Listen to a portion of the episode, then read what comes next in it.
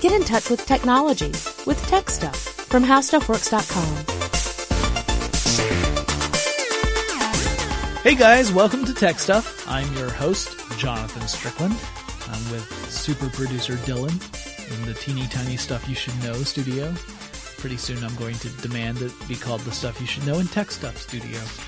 Because who's going to stop me? Today I wanted to take a look at some of the most spectacular computer bugs ever made, or at least some of the more notable ones. And I got the inspiration for this episode after researching a bug affecting the Spotify desktop app. More on that in just a second.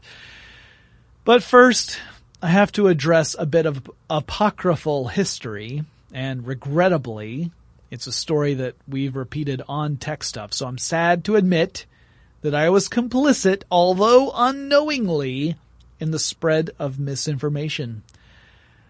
And that all has to do with the origin of the term bug to describe a flaw in programming. So here's the popular story, the one that we have accidentally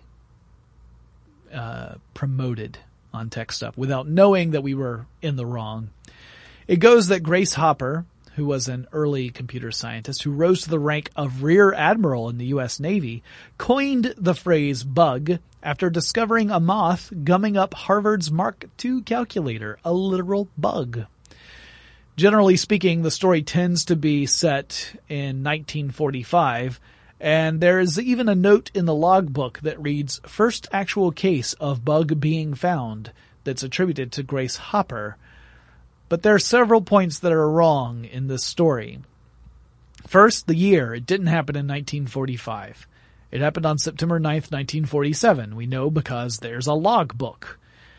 The logbook that marks the incident not only has the notes, it actually has the moth taped into the book itself. It's taped onto the page. Second, Grace Hopper wasn't the person to discover the moth or make that log entry.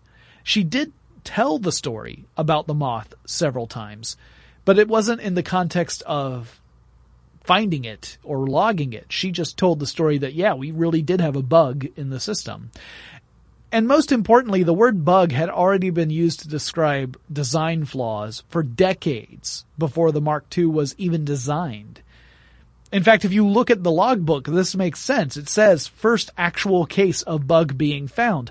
That sentence doesn't make sense unless you've already used the word bug to describe a flaw, because you wouldn't say "first actual case of bug being found." The wording doesn't make any sense. The context makes no sense.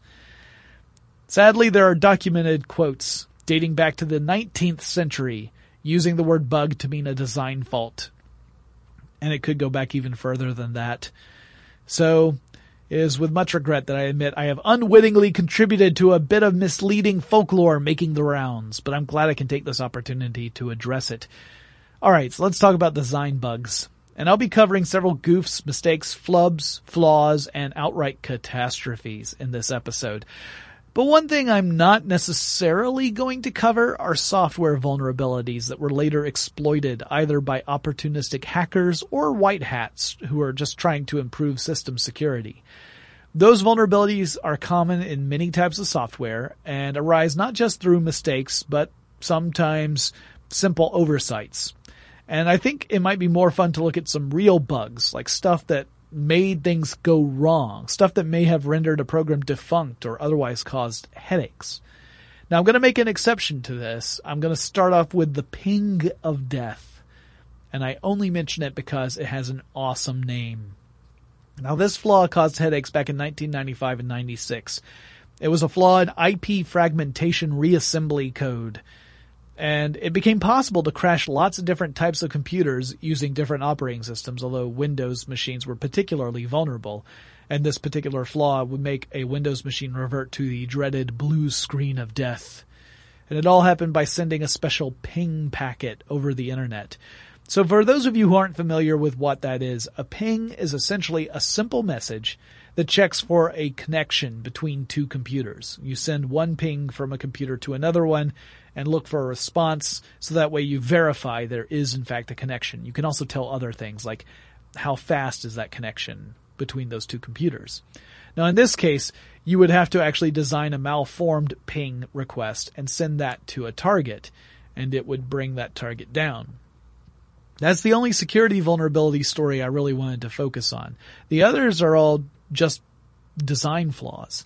And let's begin with the bug that inspired me to do this episode in the first place, that Spotify bug I mentioned earlier. Ars Technica wrote a piece on it in November 2016, but the problem seems to date back at least as far as June 2016. And that's when a few savvy Spotify users noticed some unusual activities on their computers. And it took a little bit of detective work, but they discovered that Spotify was apparently generating a huge amount of data on a daily basis, like gigabytes of data per day. And the culprit turned out to be a vacuum process for a database file containing the string Mercury.db. Now, the vacuum process is the digital equivalent of vacuum sealing. It's meant to repack data so that it takes up less space on a drive. Now, this involves building a new file to maximize efficiency, which is a good thing, generally speaking. The problem was that Spotify's version was making it happen way too frequently, like on the order of once every few minutes. So that's not generally necessary. You don't need to rebuild a database file every few minutes to make sure it's the most efficient size it can be.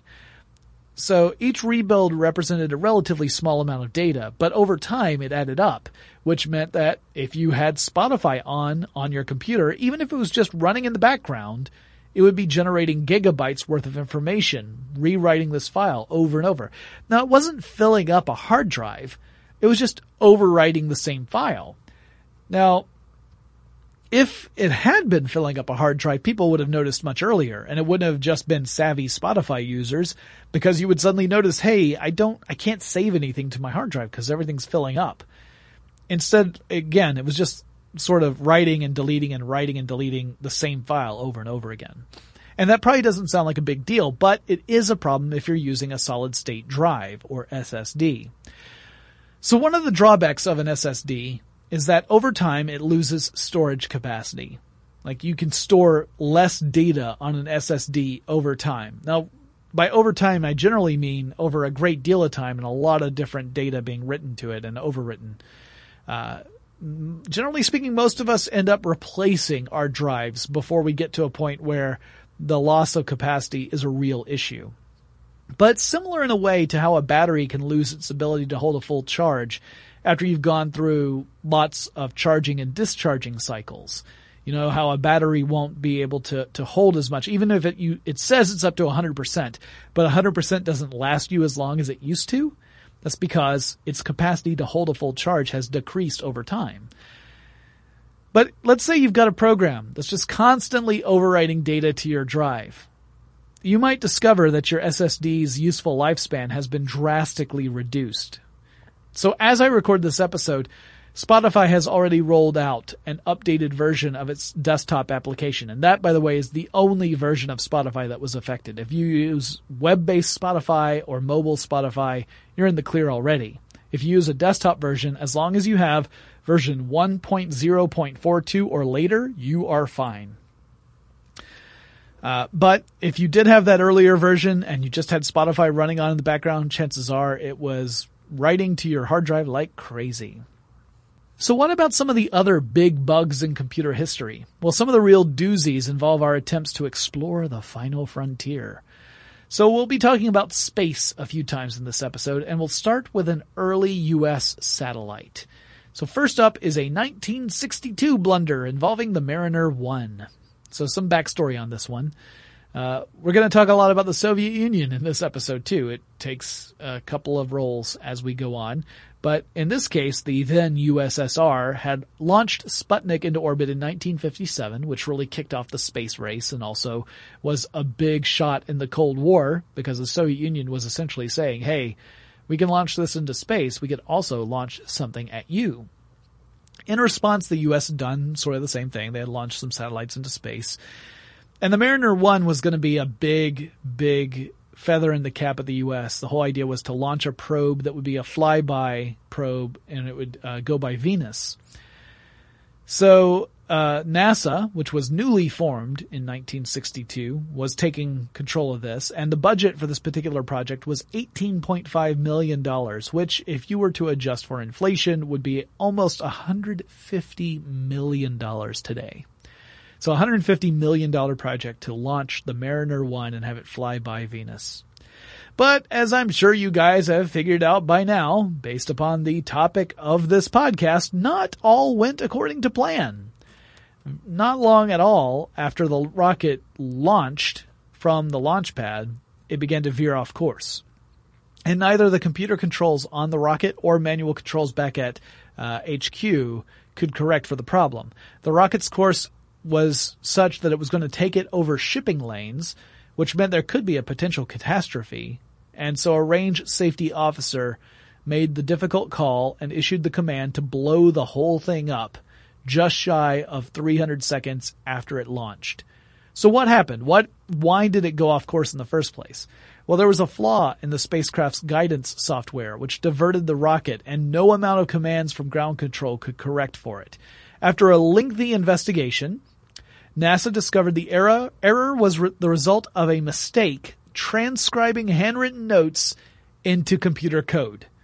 So someone just took some handwritten notes and misinterpreted one of them, and that one mistake was enough to crash the rocket, or to necessitate it being destroyed. The great science fiction author Arthur C. Clarke wrote that the Mariner 1 was wrecked by the most expensive hyphen in history, which isn't quite right, but it's pretty funny. I mean, come on, it's kind of humorous phrase. So the actual punctuation mark that caused the problem was not technically a hyphen. It was a superscript bar. Superscript bars, by the way, not a place where playwrights hang out to get tore up. A superscript bar just means it's a horizontal bar that is above some other symbol. In this case, it was a radius symbol. And that was a symbol, along with the superscript bar, to describe a smoothing function, which means the formula was meant to calculate smoothed values over the time derivative of a radius. Now, without the smoothing function, tiny deviations in course sent commands to the rocket's thrusters to kick in big time to overcorrect for that problem. As an analogy, imagine you're driving a vehicle and you see a pothole in the road and you're approaching it. And instead of gently steering out of the way, you wrench the wheel really hard to the left or to the right in order to try and get around this pothole. That's kind of what was happening with the rocket. It didn't have the smoothing function. And so as a result, it was having these wild deviations in course. So it wasn't a hyphen that caused the problem, but it's close enough. Our next space story takes place in 1996 with the European Space Agency's Ariane 5 Flight 501 rocket. Now, this rocket was to launch into space on June 4th, 1996, and instead, the rocket disintegrated 40 seconds after taking off. So what the heck happened? Well, it largely had to do with the ESA reusing old work. This actually becomes a theme in this episode. One of the morals of this entire podcast is if you're designing something, a successor to an earlier product, and you want to reuse some of the features that you created in your previous product, test the heck out of it in its new form factor. Because it could be that things that worked perfectly fine in the earlier model will go awry in the new one. That's what happened here. So, as you might guess from the name, the Ariane 5 marked the fifth generation of launch vehicles under that name. The Ariane 4's inertial reference system would convert 64-bit floating point numbers into a 16-bit signed integer. And it worked just fine. But the Ariane 5's stats were beefier than its predecessor, with faster engines, and that was where the problem really started. The engine output meant those 64-bit floating point numbers were significantly larger than the ones generated by the engines on the Ariane 4. They didn't anticipate this. So during the conversion process, there was actually data overflow, and that overflow caused both the backup computer and the primary computer aboard the Ariane 5 to crash. And they crashed in that order. The backup computer crashed first, followed by the primary computer a couple of seconds later. The whole thing took less than a minute to go from launch to disintegration. Oops. Now we're going to stick with space, but jump forward to 1998 and the Mars Climate Orbiter. Oh, this was an unfortunate problem. So this particular spacecraft was meant to study Mars's climate, atmosphere, and surface changes. And it was also supposed to be a kind of relay station for landers that would explore Mars's surface. But none of that would last because of some pretty significant goofs. So on September 23rd, 1999, the orbiter passed into the upper atmosphere of Mars and did so at a pretty low altitude, and this is what folks in the space industry call a bad thing. The drag on the spacecraft was significant, it began to fall apart, and it was destroyed upon entering Mars's atmosphere. So what happened?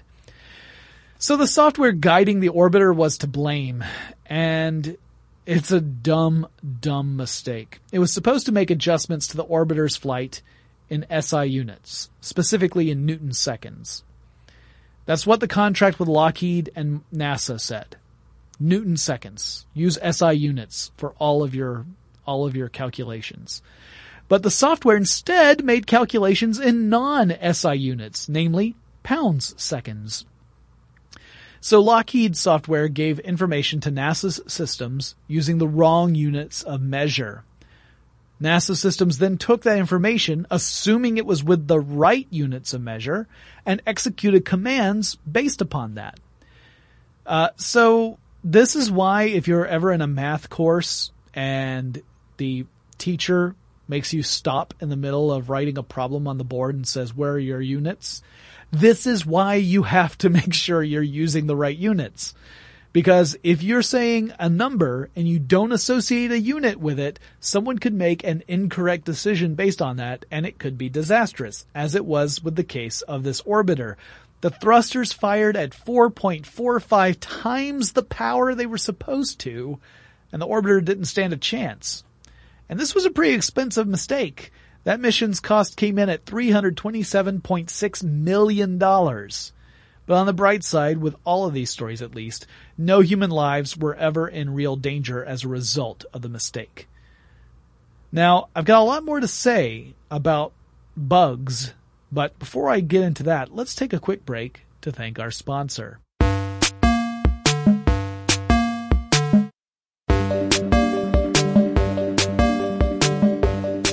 All right, now let's make a switch to AT&T, which is a company that had a pretty big problem with switches once upon a time. I'm talking about an issue that popped up on January 15th, 1990. That's when AT&T long-distance customers discovered they were unable to make any long-distance calls. Why? Why could they no longer reach anybody? Well, AT&T's long-distance switches, which control that and allow for the actual connections to be made, were on the fritz. They were trying to reboot over and over again. They were just stuck in a reboot cycle. Now, initially, the company thought it was being hacked. But like I said at the top of the show, I'm not covering stories about hackers here. I'm talking about big design flaws that cause problems. So they weren't getting hacked. That's not what was going on with those 114 long-distance switches. No, there was a design problem at fault. So what had happened was AT&T had rolled out an update to the code that managed the switches.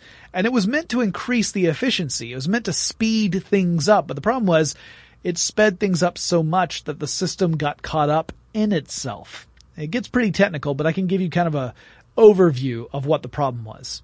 All right, so each switch had a function that allowed it to alert the next switch down the line if things were starting to get hairy. So imagine that switch number 1 is handling traffic, but it's getting really close to capacity. So it sends a message over to switch number 2 and says, I can't take on any more work because if I do, I'll be overloaded. Switch 2 then says, no problem. I'll take on any oncoming work for you and we'll handle it from there. And if switch number 2 were to get into the same sort of situation, it would say the same thing to switch number 3 and so on and so forth. Now, eventually, each switch will contact the one below it and say, hey, how you doing there? And if the answer is okay, then everything switches back and you go back to normal operation. That's how it's supposed to work up. But AT&T's updated code sped things up so much, it caused some real issues. And there was some poor timing, just coincidental timing, that made things worse.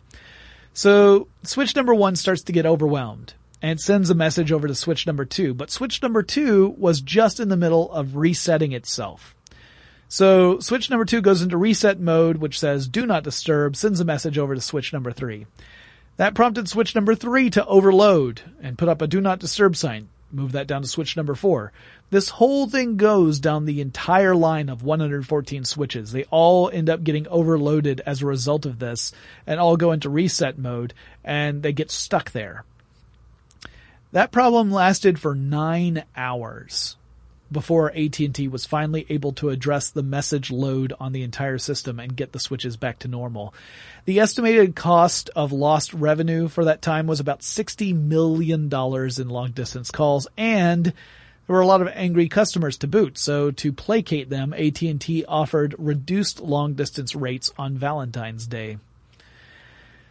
Pretty ugly, but AT&T tried to handle it at least in a way that didn't turn it into a PR nightmare. Not so with Intel. That's what brings us to the Pentium problem. I don't know if you guys remember when Pentium processors first came out, but they were a big deal. It was a redesign of the architecture of the microprocessor, and it was meant to really speed things up. Well, Intel had a massive nightmare in 1994 thanks to a flaw in the entire first generation of Pentium processors. Now, when you break it all down, a CPU is all about performing mathematical operations on data. So it's kind of important that it does this correctly.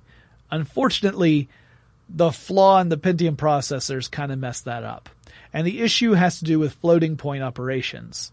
So the predecessor to the Pentium, the 486, used a shift and subtract algorithm for floating point operations, which was effective but relatively slow compared to what Intel thought they could do by totally redesigning that structure and using a lookup table approach. Now, the table was supposed to have 1,066 entries programmed directly onto the logic array of the Pentium processor. But for some reason, only 1,061 entries made it. 5 entries went missing and essentially returned an answer of 0 instead of what they were supposed to say. So if a calculation accessed one of those missing cells, it got 0, even though that's not the correct answer. All the first generation Pentiums went out with this error because it was so minor that it wasn't even picked up by Intel's quality control at the time. Now, processes worked just fine up to the 8th decimal point. Beyond that, things got messy. But for most folks, that wasn't a problem because they weren't doing mathematical calculations that needed that level of precision. It just wasn't a thing. In fact, there was only a 1 in 360 billion chance that this error would cause a big enough problem to reach up to the 4th decimal place. So most calculations that were simple were bulletproof. You were fine. But if you needed that precision, if you needed that really fine degree, that's when you would encounter the flaw. And that happened because there are math professors in this world. And one of those, Thomas Nicely, discovered in October 1994 that he was getting errors because of this issue. He needed the processor to work correctly, and so he contacted Intel about the problem. And this is where we take a moment to acknowledge there's a right way and a wrong way to handle an issue that's your fault. Intel decided to go the wrong way. My opinion is if you make a mistake, it's usually a good idea to just own up to it and try to make it better. But Intel's response was more along the lines of, yeah, we didn't think it was a big deal.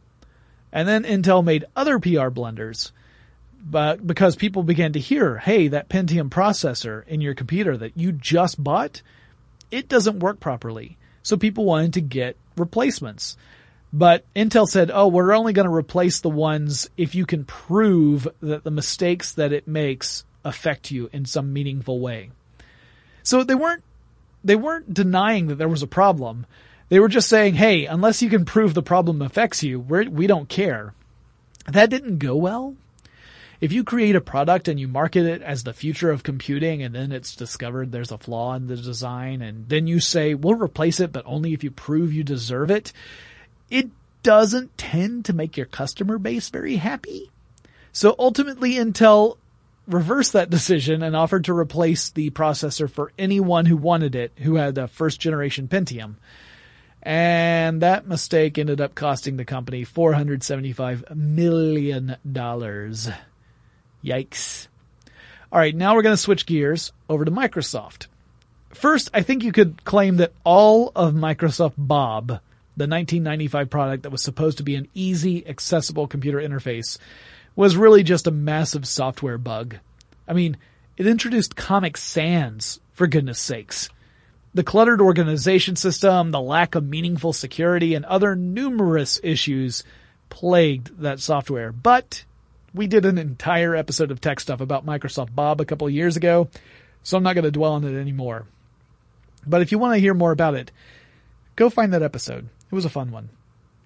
Now, in 2007, Microsoft experienced a massive headache when a bug on their servers notified thousands of Windows customers that they were filthy, dirty software pirates and they should be punished. These included people who actually had legitimate, legal purchase copies of Windows XP or Vista. So the problem here was Microsoft had an initiative called Windows Genuine Advantage, and it was a nice name for a strategy meant to curtail operating system piracy. Essentially, it was a component in Windows that would allow Microsoft to figure out if the copy of Windows on any given computer was legit. In other words, it was a DRM strategy. But in 2007, a buggy install of software on a server misidentified thousands of legitimate, law-abiding customers as pirates. For 19 hours, the software just laid down the law, and so people began to receive sternly written warnings about their choice to indulge in bad behavior. And if you were a Windows Vista customer, you had it the worst. Not just because you were using Windows Vista, which I think we all agree was not one of the bright points in Microsoft's operating system history, but also because Microsoft had built in the ability for Windows Genuine Advantage to switch off certain operating system features in Windows Vista if it determined that the copy someone was using was a pirated version. So it was misidentifying real versions as pirated ones, turning off features, and these are for people who have bought legitimate copies. This, by the way, is one of the big arguments people have against DRM. It has the tendency to punish legitimate customers, and you feel like you're stupid for buying a copy of a piece of software rather than just stealing one that has had those features or those defenses removed. Like, why you're creating more incentives for people to go outside and get a pirated copy. All right. So imagine you purchased this legitimate copy of Windows Vista. First of all, you already feel bad. Then you're told you're a thief, so you feel worse. Then someone remotely switches off several features of your operating system. That was not a great PR message. So that was a real issue. They did eventually fix it after that 19 hours, but by then people were already very upset. Also, I don't want to just, pile lots of abuse onto Microsoft. I got to talk about Apple here too. So the company prides itself on a high standard of quality. And in general, it's pretty good about living up to that standard of quality, depending upon your point of view of their various products. But that hasn't stopped a few clunkers getting through and into the public hands. And that was the case in 2012 with Apple Maps. If you owned an iPhone back in 2012 when Apple Maps came out, you may remember this problem. It's pretty well publicized. Maps were inaccurate, sometimes leaving out important details like, a river or a lake between you and your destination. Things that might be important if, you don't drive an amphibious vehicle.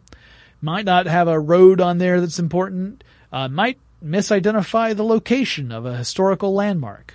For instance, it thought the Washington Monument was across the street from where it is. But nope, it's just where we left it, despite all of Roland Emmerich's best attempts to move it or destroy it. It's still there. The real problem here was that the Apple software just wasn't ready for public unveiling. It needed a lot more testing. It was trying to play catch-up to Google Maps, but Google had the advantage of working with companies that had been doing mapping software for years. Google acquired those companies and acquired the expertise of people who had been working on that software. And Apple was really just trying to create their own version and get it out as fast as it could, but it got out a little too early. And the company spent the next several months tweaking maps and trying to keep control of the situation. But by that time, many of Apple's fans, even the most devoted ones, had kind of given up and switched over to Google Maps instead. Well, that's most of the fun stuff. I've got some really serious bugs to cover. But before I do that, let's take another quick break and thank our sponsor.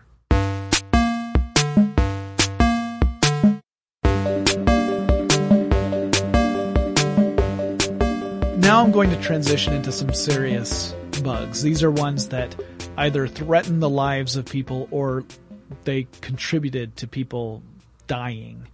The ones I've talked about up to now have cost companies millions of dollars, but no one's life was truly threatened. Unfortunately, that's not the case with all software bugs. Now, a couple of bugs had the potential to kill millions of people. One of those happened in 1980, a famous bug, or at least a faulty circuit. And that was a faulty circuit in NORAD's computer system, which caused it to mistakenly conclude the U.S. was under nuclear attack from the Soviet Union. So displays on NORAD systems showed seemingly random attacks, and they didn't correspond with each other. So the display might show, hey, there are 2 missiles heading over from the Soviet Union. No, there are 200. No, there are 50. No, there's 3. And it wasn't consistent. And command posts around the U.S. all had conflicting information, which led leaders to conclude the whole thing was a regrettable computer error. And they were right to do so.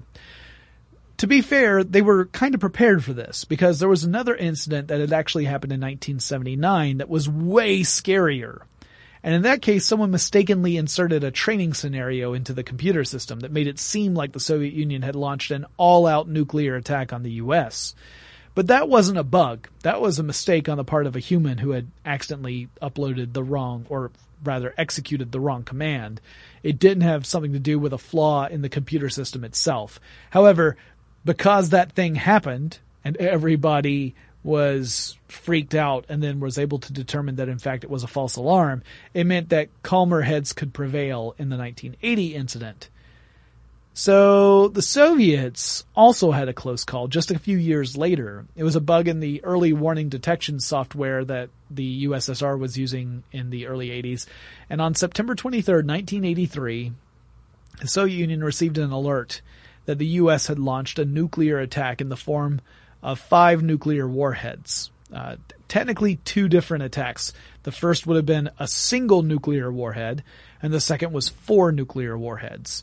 And this was during a particularly stressful period in the history of both countries and their relationship with each other, at the height of the Cold War, 1983. Now, fortunately, Soviet Air Defense Forces Lieutenant Colonel Stanislav Petrov suspected that this report was an error and that there was some sort of bug in the software or a mistake in the reporting system that caused this. He gave a command to hold off on any sort of retaliatory strike, which would have initiated a full-scale nuclear war had it happened. Petrov was the officer in charge at a bunker that served as the command center for this early warning system. And he had said afterward that his reckoning was any real attack would consist of hundreds of warheads, not 5. No one would start an attack with just 5 warheads. So it was more likely to be an error than a genuine attack. So he gave the command to wait until the reported missiles would pass into the range of radar, which only extended as far as the horizon. So if it had, in fact, been a real attack, it would have potentially limited the Soviet Union's ability to respond. But no missiles showed up, and he was vindicated in his decision. Now, the cause of the false alarm in this case was a combination of factors that the designers didn't anticipate. which largely consisted of sunlight hitting high-altitude clouds at a particular angle from a particular perspective of the satellites. So the satellites misidentified that reflection as a warhead. Now, the Soviets were able to address this error in the future by adding another step in which these satellites would cross-reference data from other geostationary satellites to make certain that they are identifying actual rockets as opposed to high-altitude clouds. Now, there are several cases of software bugs leading to actual deaths. For example, the Therac-25 was such a case. Now, that was a radiation therapy machine that could deliver two different modes of radiation treatments. The first was a low-powered direct electron beam, and the second was a megavolt X-ray beam. Now, the X-ray beam was far more intense, and it required physicians to provide shielding to patients to limit exposure to the beam.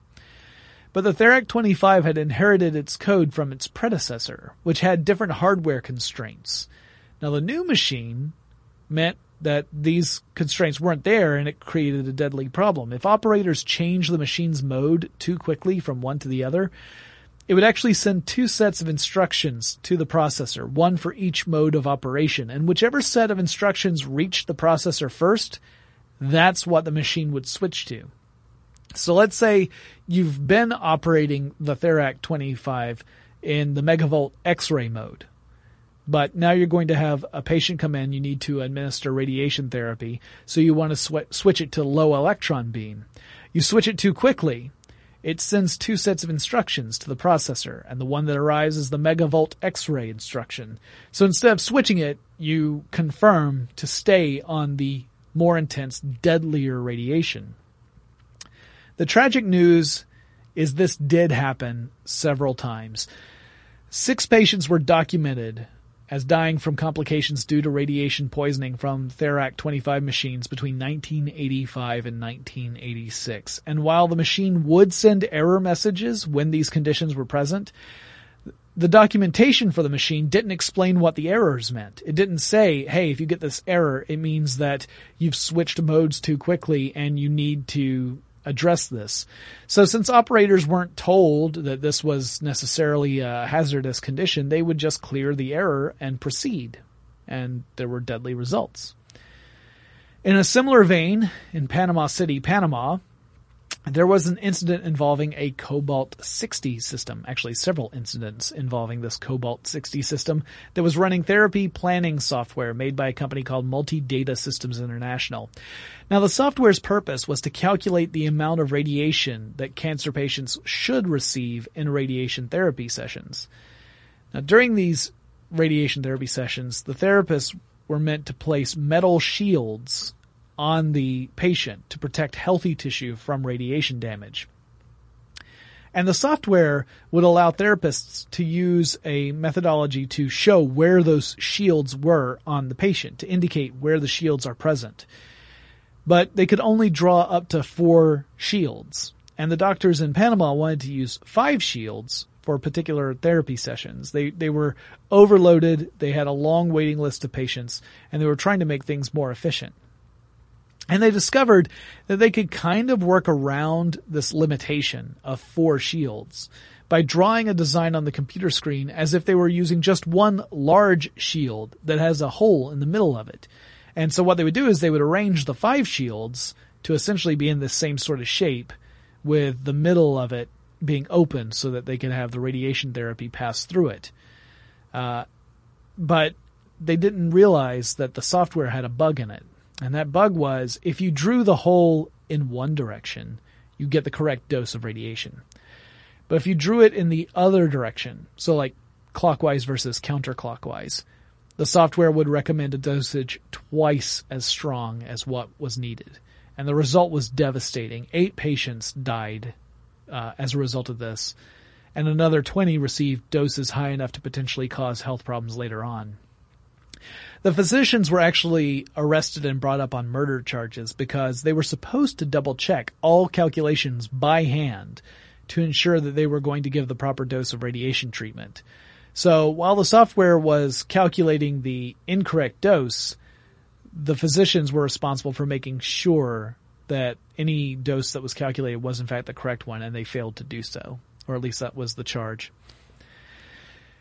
There are also bugs that involve military applications that have resulted in the loss of life. During the Persian Gulf War, an Iraqi-fired Scud missile hit a U.S. base in Saudi Arabia, and it killed 28 soldiers. Now, the base had detected the missile and had launched and fired a Patriot missile in return. The purpose of the Patriot missile was to intercept and destroy incoming missiles. And the way a Patriot missile did this was to use radar pulses to guide trajectory calculations so that it would end up getting close to the incoming missile. This is harder than it sounds because both missiles are moving very, very quickly. So it needed very precise information in order to adjust its trajectory properly and make sure it was on target. Now, once it gets within range, which is between 5 and 10 meters, I think, it would then fire out 1,000 pellets from the Patriot missile at high velocity with the goal of causing the incoming warhead to explode prematurely. In this case, the Patriot missile missed, and the military investigated the issue in the wake of the loss of life and found a problem with the software guiding the Patriot missile. And it was a problem that actually the military kind of knew about already. So one of the processes in the Patriot's programming was to convert time into floating point operations for increased accuracy. But not all subroutines that depended on tracking time did this. Some of them remained clock units rather than floating point operations, which meant that they would get out of sync after a while. There'd be a disagreement in various subroutines as to how much time had actually passed. And like I said, the military was aware of this issue, and they had a workaround, which was not ideal. The workaround was you would occasionally reboot the system, which would reset the clocks and synchronize them. But over time, they would fall out of sync because they're not tracking time the same way. And since there was no hard and fast rule as to how frequently you'd reset the system, problems like this one were possible. And in fact, in this case, it did happen. So prior to this particular incident, that specific Patriot system had been running for 100 hours without a reboot. And the clock disagreement amounted to about 1/3 of a second. Now, that seems like it's no time at all. 1/3 of a second is so short. But a Scud missile's top speed is about 1.1 miles per second, or 1.7 kilometers per second, which means if you take 1/3 of a second, the missile could travel more than 500 meters. And since a Patriot needs to be within 10 meters of a target to destroy it, that resulted in a catastrophic failure. So software bugs can be a matter of life or death. It's not all just, hey, this irritating thing meant people couldn't make long-distance phone calls, or this issue caused my computer to start writing massive amounts of data to its hard drive. And this is why it's so important to have really qualified QA personnel go through code and make sure it's doing what it's supposed to do, because the problems that can arise can be non-trivial and in fact life or death situations depending upon the application of technology.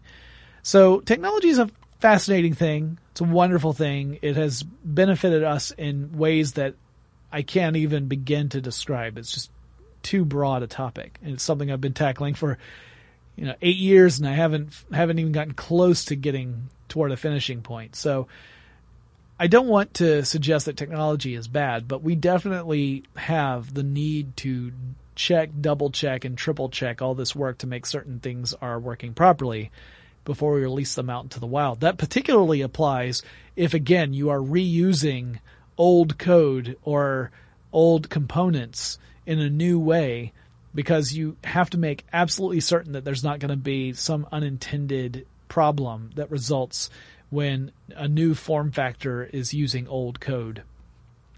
I hope you guys found this episode interesting.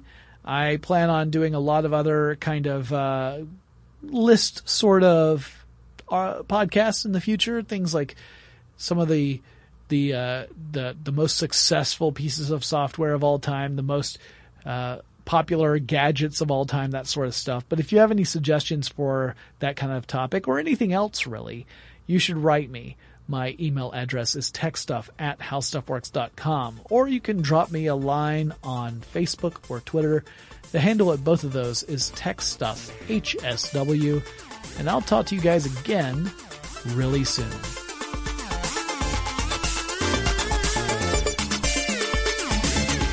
For more on this and thousands of other topics, visit HowStuffWorks.com.